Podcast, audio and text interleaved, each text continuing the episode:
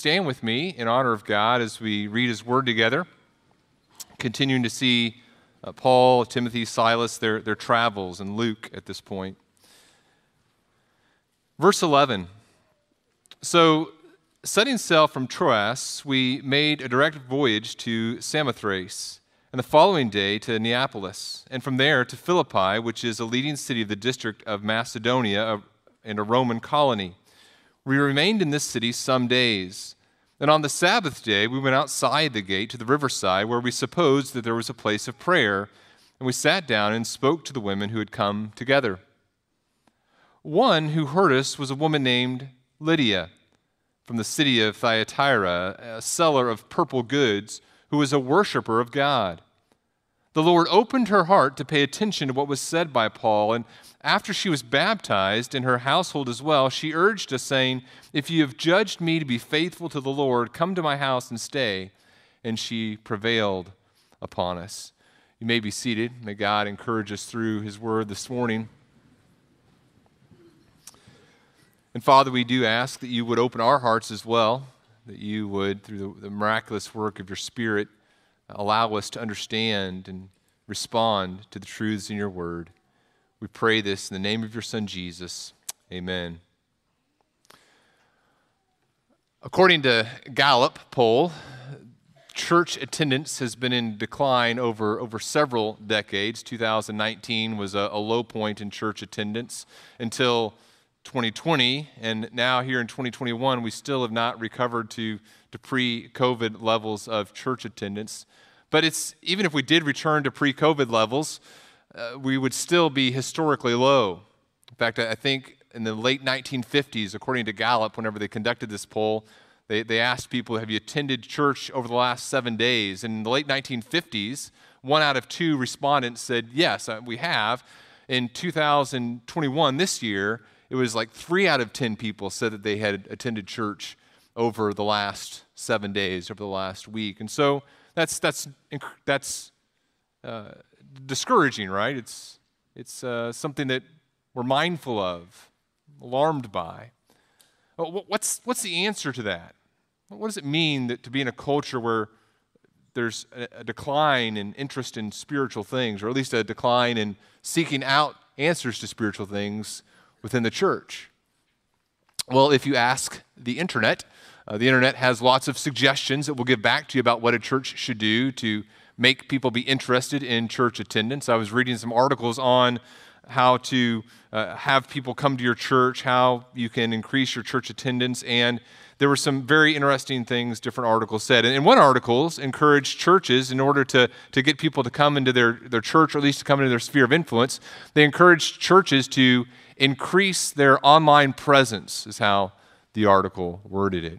They said there are, there are two things that a church can do to encourage online attendance or online presence.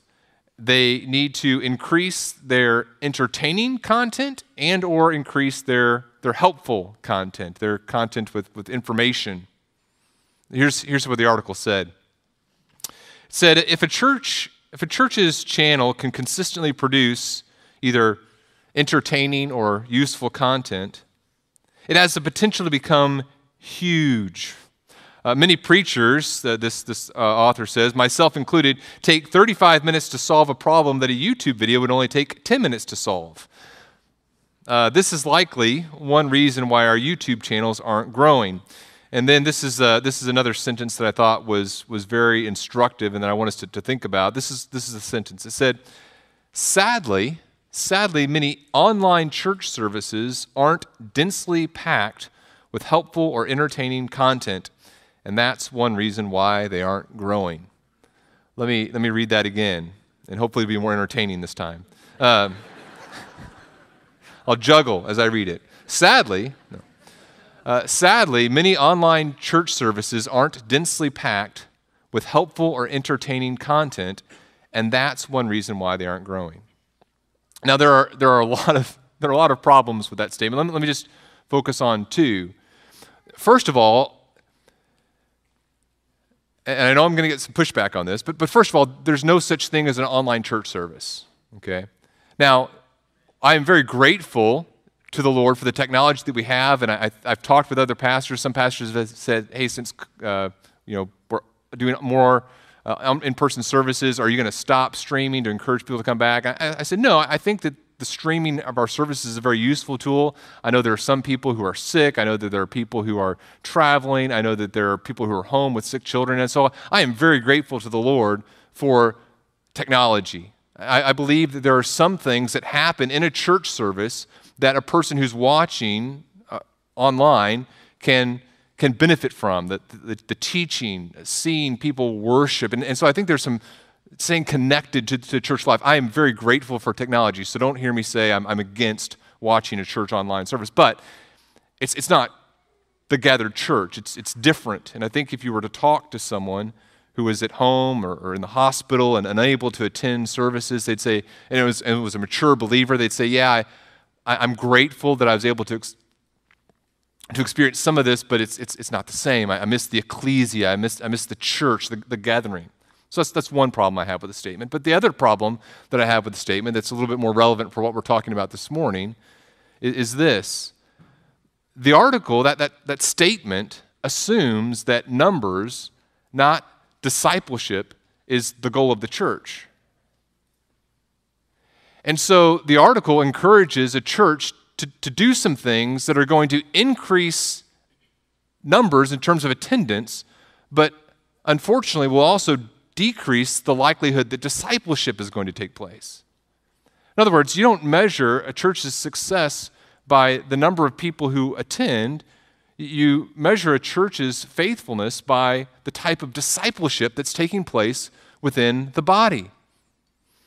Jared Wilson uh, wrote this. He was talking about his concerns with the church growth movement and its, its dangerous preoccupation with, with attendance numbers. And he, he said this he says, You're in his context in which he's ministering, he says, the, the church isn't taken seriously by most if, if you're not big he says that the church growth movement is just kind of assumed in many places. It's like the air that you breathe.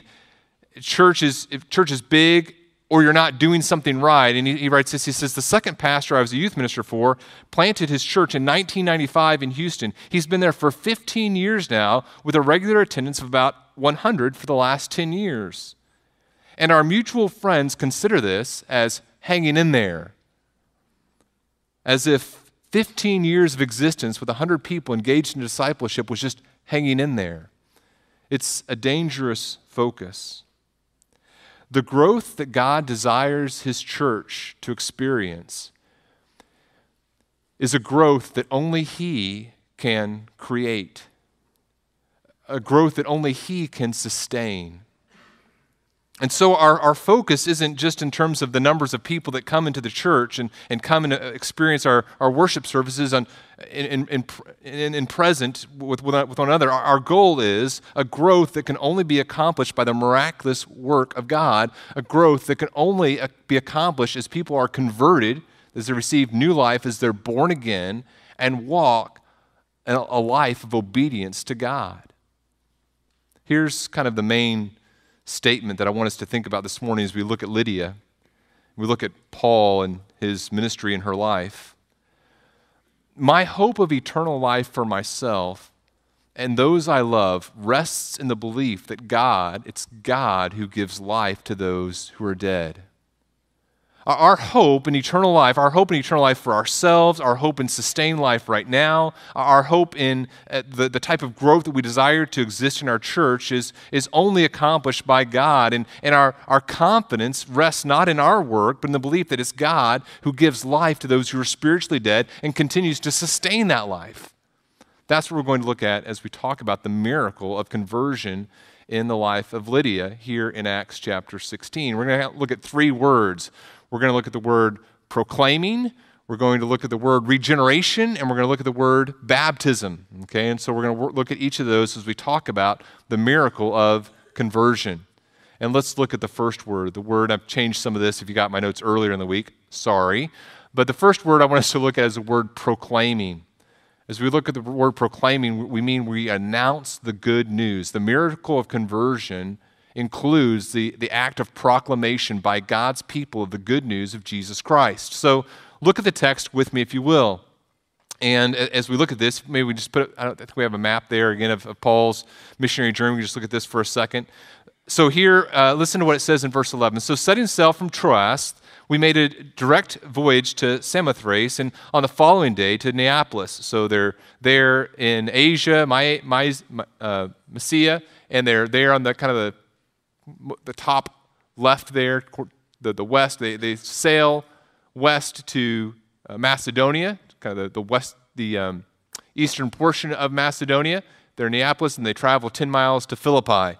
And that's, that's where we find them here in this passage.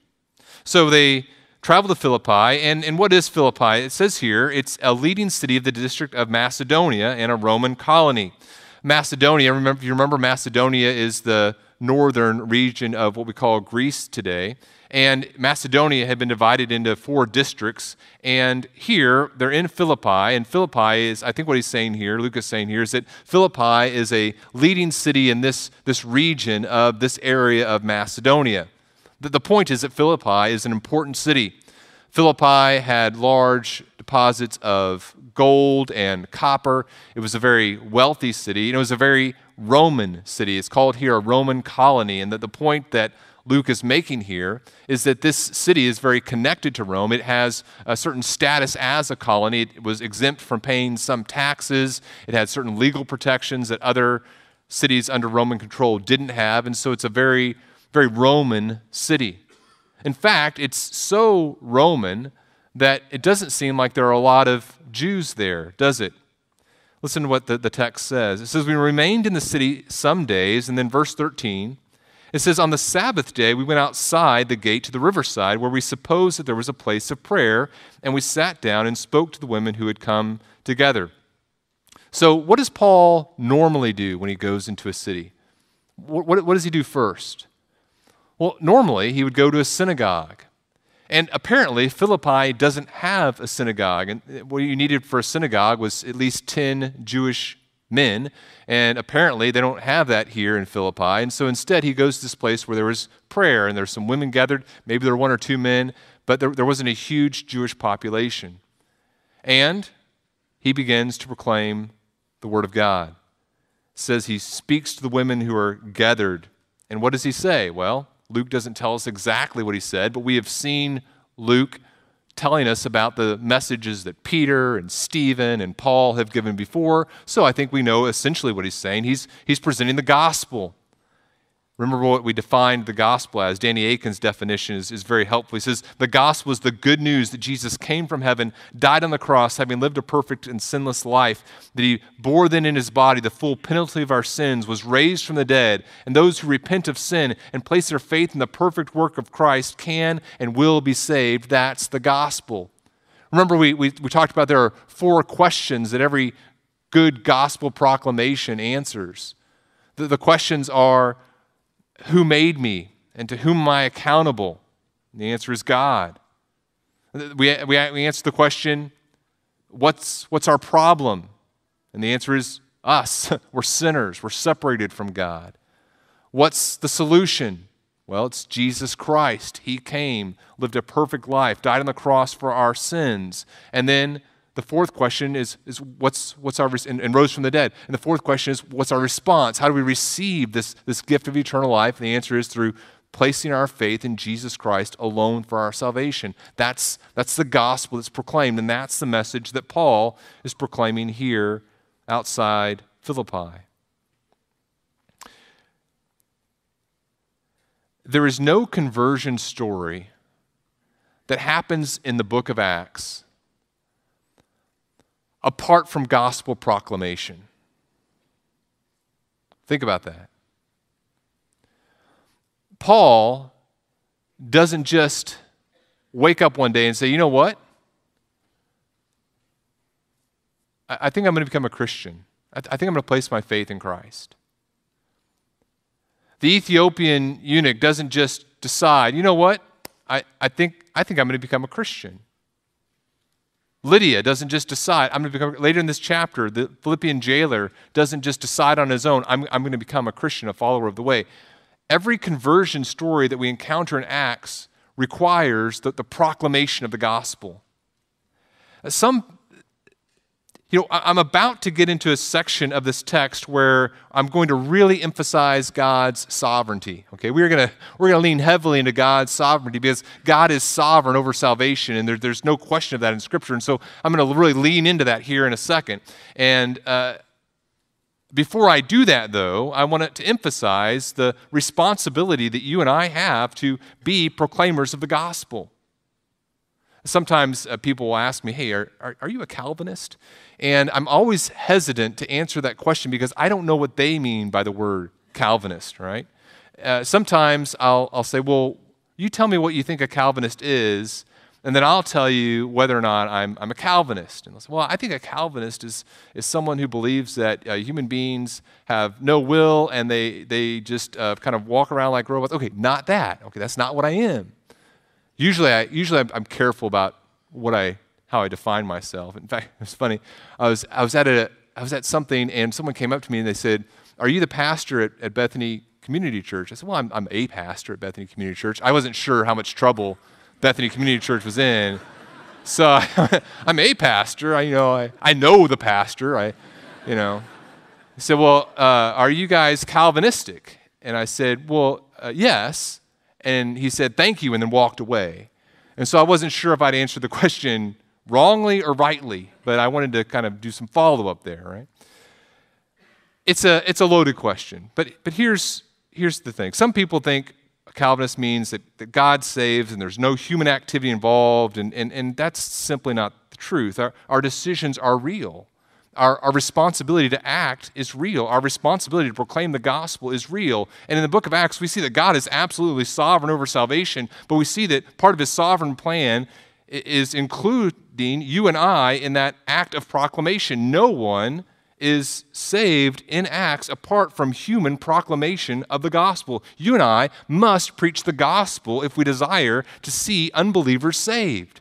If we desire to see our, our parents place their faith in Christ, if we desire to see our, our co-workers come to know Jesus Christ, if we desire to see our, our neighbors uh, experience the beauty of fellowship with God, we have to proclaim the gospel. There is no way around that in Scripture. You and I are tasked with proclaiming the good news of Christ.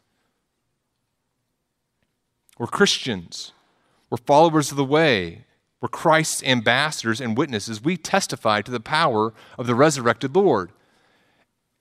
And if we aren't doing that essential task of what a Christian is, we're, we're, we're, failing in an essential aspect of what it means to be a Christian. I mean, imagine if someone said, Well, you ask someone, What, what do you do? Well, I'm, I'm a painter. Well, what have you painted? Well, nothing yet, but I'm praying that God opens the right doors, right? Well, I, I don't think you're a painter if you're not painting.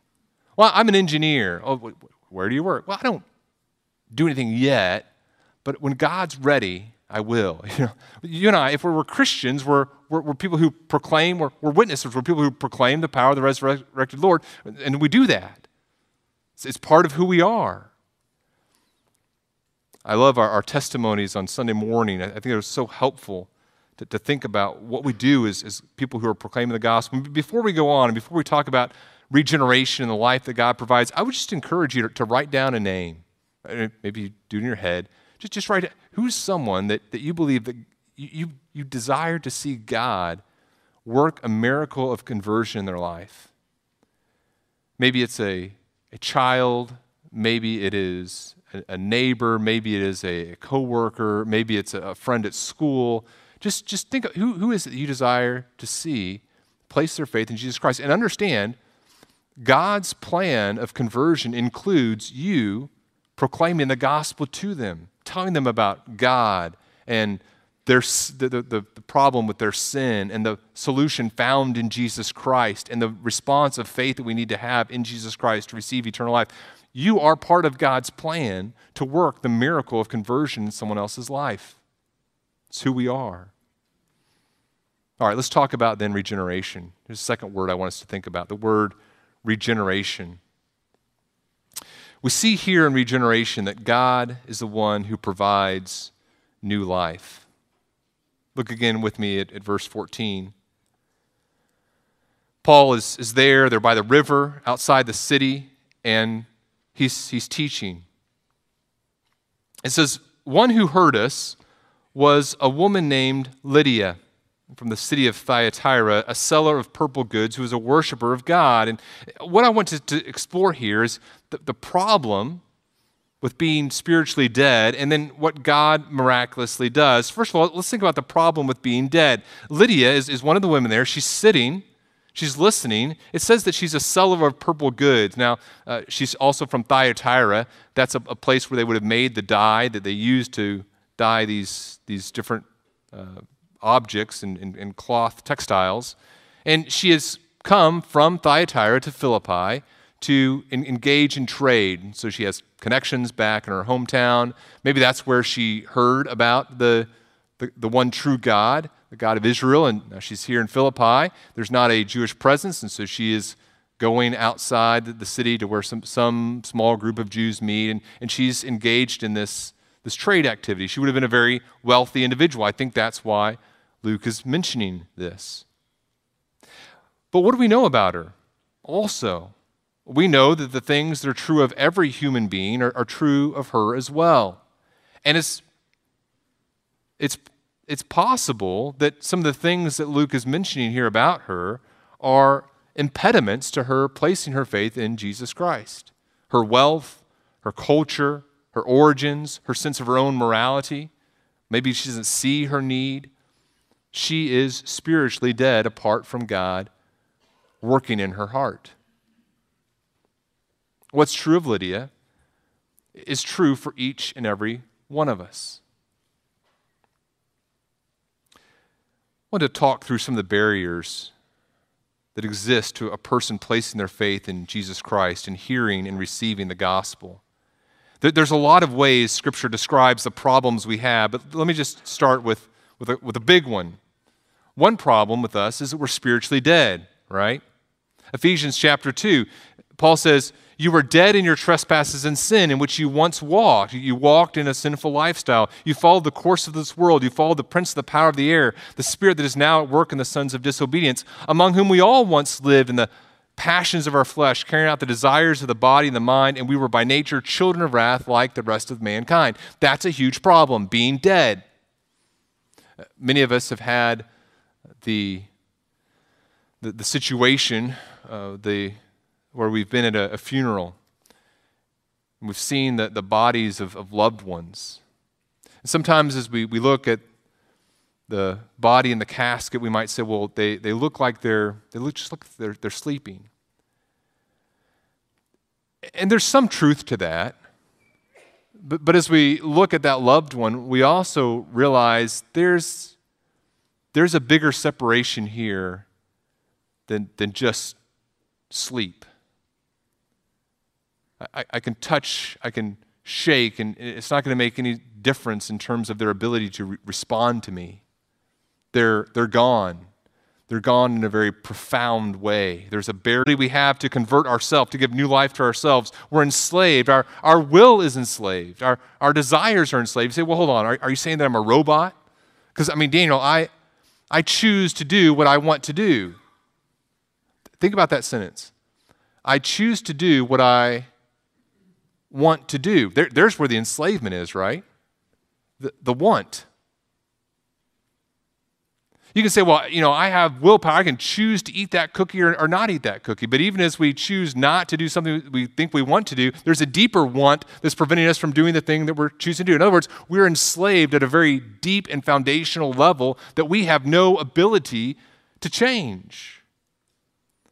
Ephesians 4 Paul writes, I, I, testify in the Lord that you must no longer walk as the Gentiles do in the futility of their minds. They're darkened in their understanding. They're alienated from the life of God because of the ignorance that is in them due to their hardness of heart. They become callous and have given themselves up to sensuality, greedy to practice every kind of impurity. What is that? That's enslavement.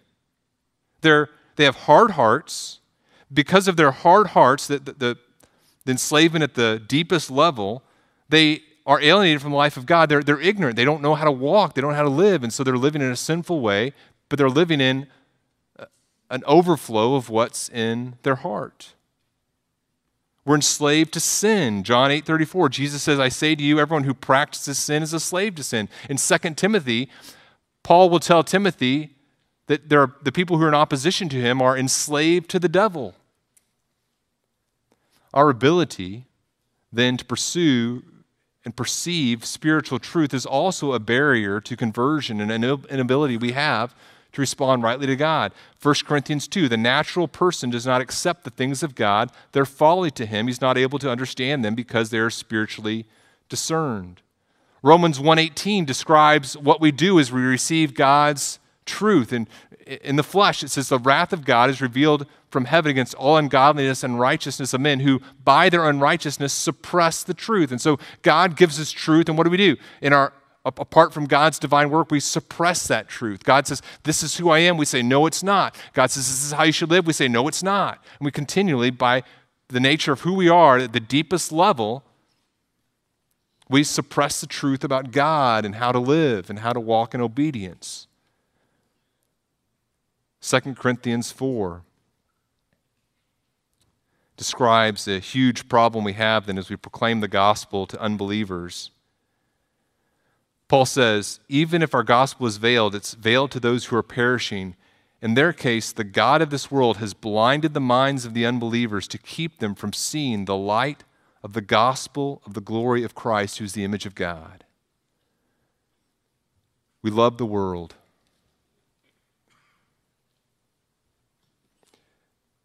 There are barriers to responding to the good news of the gospel. We're dead. We're enslaved to sin. We're enslaved to the devil, spiritual forces. We love the wrong things. We're deceived. We have an inability to respond to God's truth. Now, here's what happens next, though. Continue to look at this verse with me. Look at verse 14. She's sitting there, and, and look at the last half of the verse. What does it say the Lord did? It says, The Lord opened her heart to pay attention to what was said by, by Paul. Now, there's, there's two interesting words here in, in verse 14 that I think the ESV does a good job translating, but in the original text, Luke puts these words kind of really close together. First of all, he says that Lydia was, was hearing. He uses the word akuo. She was, she was listening.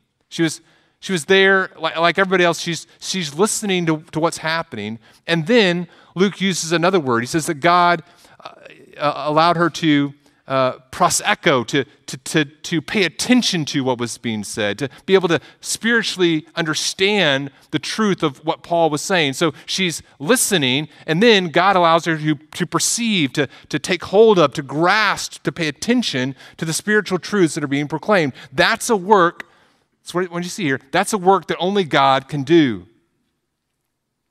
Now, look, um, it's interesting this happens in the context of a of a message, right? I mean,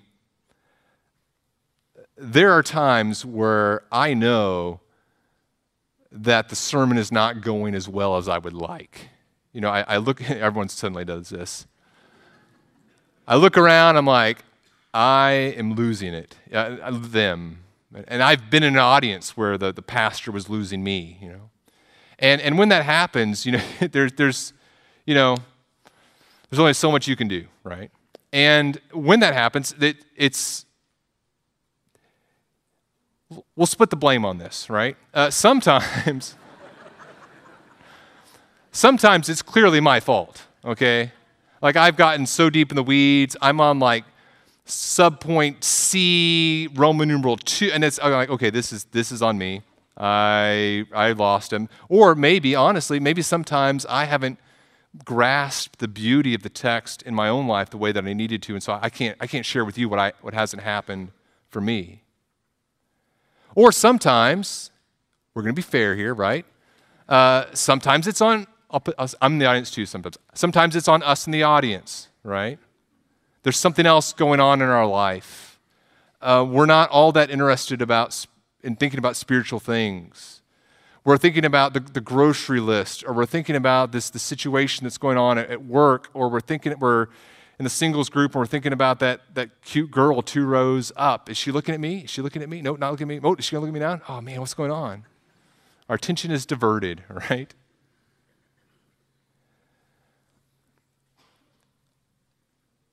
That's true for Christians. We continue to need God's divine enabling to understand spiritual truths, to pay attention whenever God's word is proclaimed.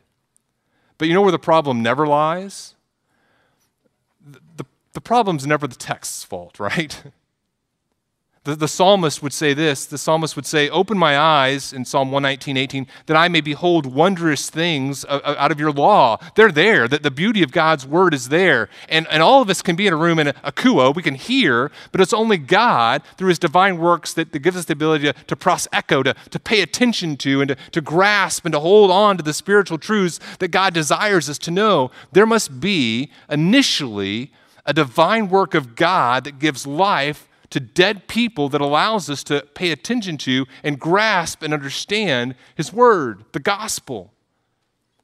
That word that we use to describe that is the word regeneration, being born again, granting new life, regenerate new life, born again.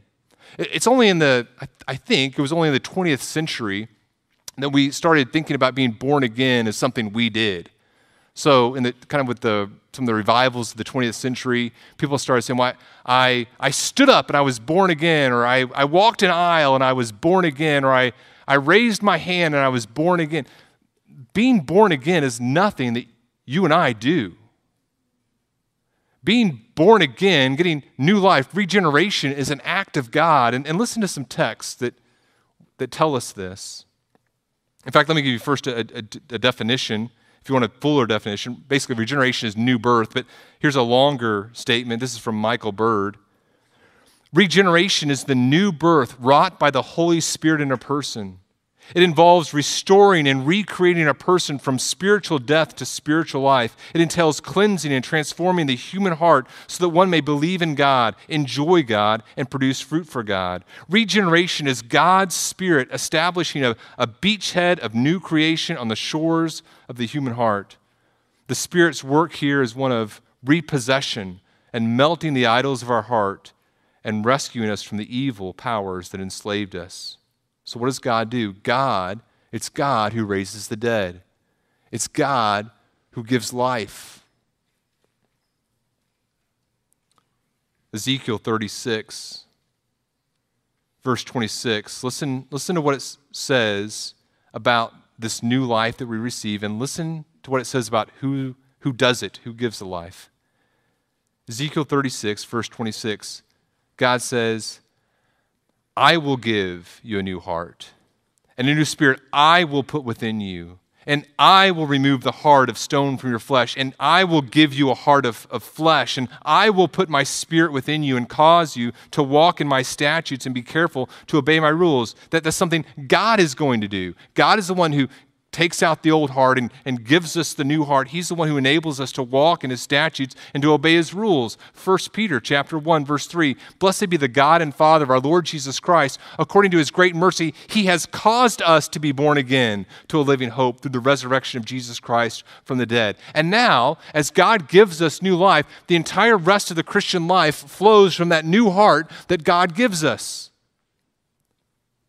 We see this, 1 John 5 1. Everyone who believes that Jesus is the Christ has been born of God, has been born again. Everyone who loves the Father loves whoever has been born of him. That's something that God works. 1 Corinthians 12 3. No one can say Jesus is Lord except in the Holy Spirit. Ephesians 2 8 9. By grace you've been saved. This is not of your own doing, it's a gift of God, not a result of works that no one may boast. And then it talks about that we can walk in the works that God's prepared beforehand for us to do. In verse 10, all of the Christian life begins at this, this moment of conversion, of, of where God gives us new life, allows us to be, causes us to be born again, takes away the heart of stone and gives us the heart of flesh. The rest of the Christian life flows from this, and this is only a work that God can do. As Lydia sits there listening, she can be as moral as she wants, she can be as generous as she wants, but apart from God divinely working in her life, all she's going to do is hear without perceiving. You say, well, Daniel, so what? You know, that sounds just, you know, regeneration just sounds like a, a big theological word. Let me give you some words of encouragement that, that I think help us understand why this idea of regeneration is, is so crucial for us to understand as those who love God, want to walk in obedience to Him. First of all, this morning, I, I know that there are those here this morning who desperately desire to see change in the life of a family member.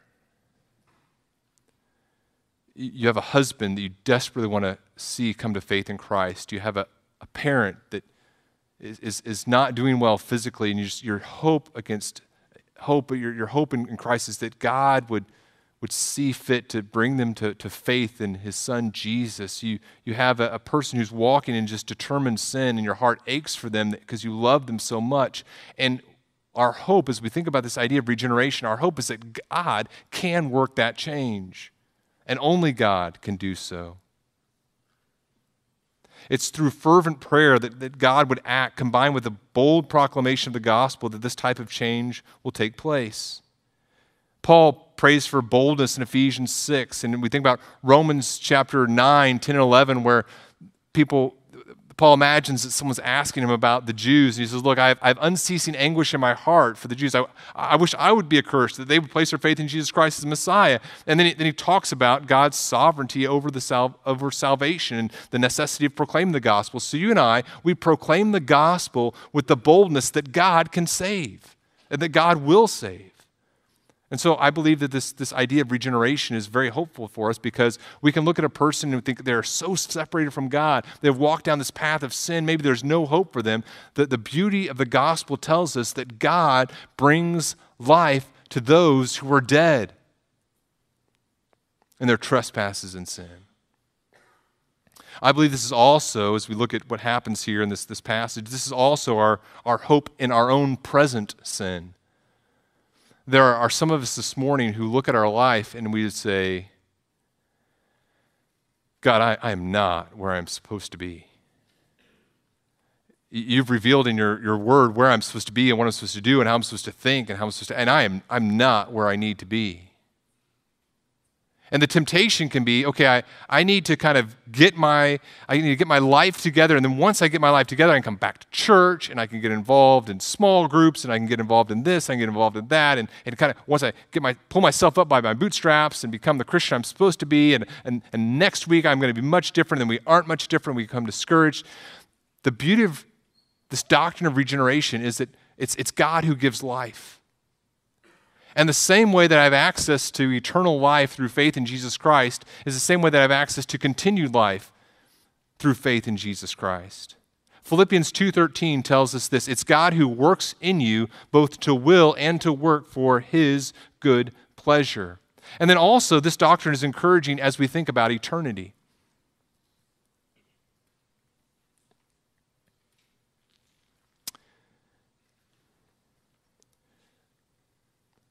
We find security in the midst of, of struggles. We, we find encouragement as we think about how the doctrine of regeneration gives us hope for our eternal life.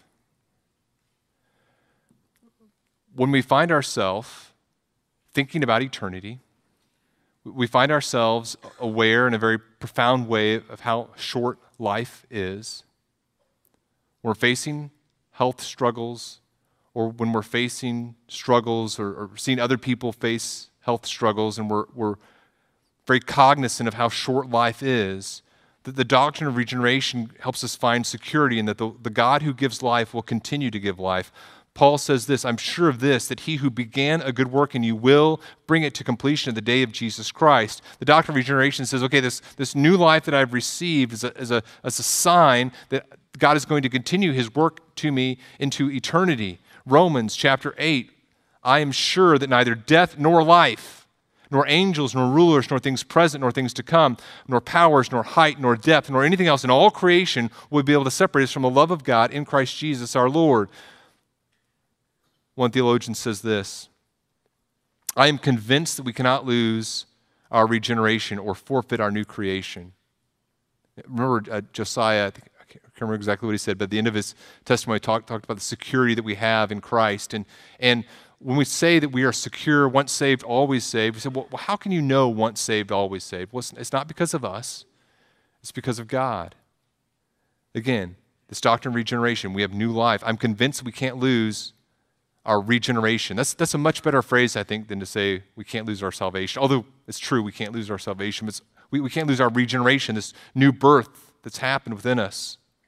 He says, this theologian continues, you cannot lose regeneration any more than a butterfly can lose its chrysalis. You can no more lose new creation than you can lose a nuclear explosion. If we are regenerated, if we are new creations, we will inevitably and assuredly be saved. Brothers and sisters, that's, that's your encouragement this morning. Here's the last word I want us to think about the word baptism. In baptism, we see the proclamation of new life. This miracle of conversion has taken place. The, the gospel has been proclaimed. God has worked new life through that gospel proclamation, create a heart of flesh, and people have responded in faith. And now there's proclamation of that new life that happens. Lydia immediately shows fruit. Her response indicates a transformed heart. Now, later in the chapter, we're going to see other aspects of conversion. He's going to, we're going to see them, uh, the jailer places faith in Jesus Christ. That, that happens here between verse 14 and 15. Luke doesn't touch upon it, but she's placed her faith in Christ. Now she's baptized and, in her household as well. And now she's, I, she was reluctant to fully identify herself with Judaism. She was a God-fearer, but not a full Jew. Now she is fully identified with Christ through baptism. And she indicates her changed heart by her desire for hospitality and Paul's willingness to baptize her and to go and to stay at her home. Apparently, she had a very large home, being a wealthy person. That indicates you know, we, we believe that her conversion is, is true. Her story of placing her faith in Christ is genuine. Now, one, one quick thing here, because I'm sure some of you are asking this question. They say, you say, okay, well, what about her whole household? Some would say, well, th- this shows that you should baptize infants or very young children who haven't expressed faith in Jesus Christ yet. You know, the household would have included children, but I would say, well, the text doesn't say that. It doesn't specify infants, it doesn't specify unbelievers. Others would say, well, Lydia must have been single or widowed, so she probably didn't have young children. I said, well, the text doesn't say that either. And that doesn't seem to apply to the jailer for sure later in the, the chapter. So I don't think that's the, the right way to, to answer this issue. For those of us who hold a believer's baptism, I think it's far better to say, look, there's no specific case of a person being baptized apart from faith. No, no clear testimony to that. And there's a clear established pattern as we go through Acts. There's proclamation, so the gospel's proclaimed. Then there's regeneration, new heart, responsive faith. And then there's baptism, a, a declaration of that faith. Why is baptism then here mentioned, and, and why is it so closely related to conversion? In Acts, what I think is happening is baptism represents the, the culmination of the conversion experience. The gospel's been proclaimed. God works his work in a person's heart. They respond in faith, and then they declare that faith through baptism. It's this public proclamation of what God has done. And now we're back full circle, right? It's proclamation. And through baptism, the gospel is proclaimed, people place their faith in Christ through regeneration. Then they're baptized, proclaiming the gospel of Jesus Christ. Brothers and sisters, be encouraged this morning. Be encouraged that the same God who allowed Lydia to not just hear, but to pay attention to and to receive this, the spiritual truths, be encouraged that that same God is at work in you. And God, in His grace, is continuing to, to change us, to conform us to the image of His, his Son, Jesus. And my, my hope of eternal life for myself, for you, for all those who I love, rests in the belief that God is the one who gives life to those who are dead. Let's, let's pray.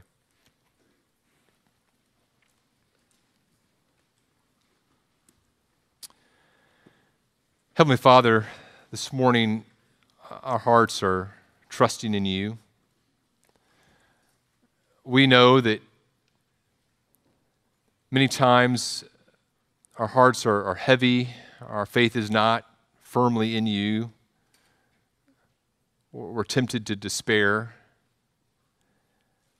And even when we are encouraged and, and, excited about life, sometimes our temptation is to turn our, our eyes away from you in, in those moments. And, and Father, we pray that through the the miracle of our conversion, through the miracle of you giving us new life, we would continue to, to trust in you as we hold these, these things that you've given us, as we, we believe them.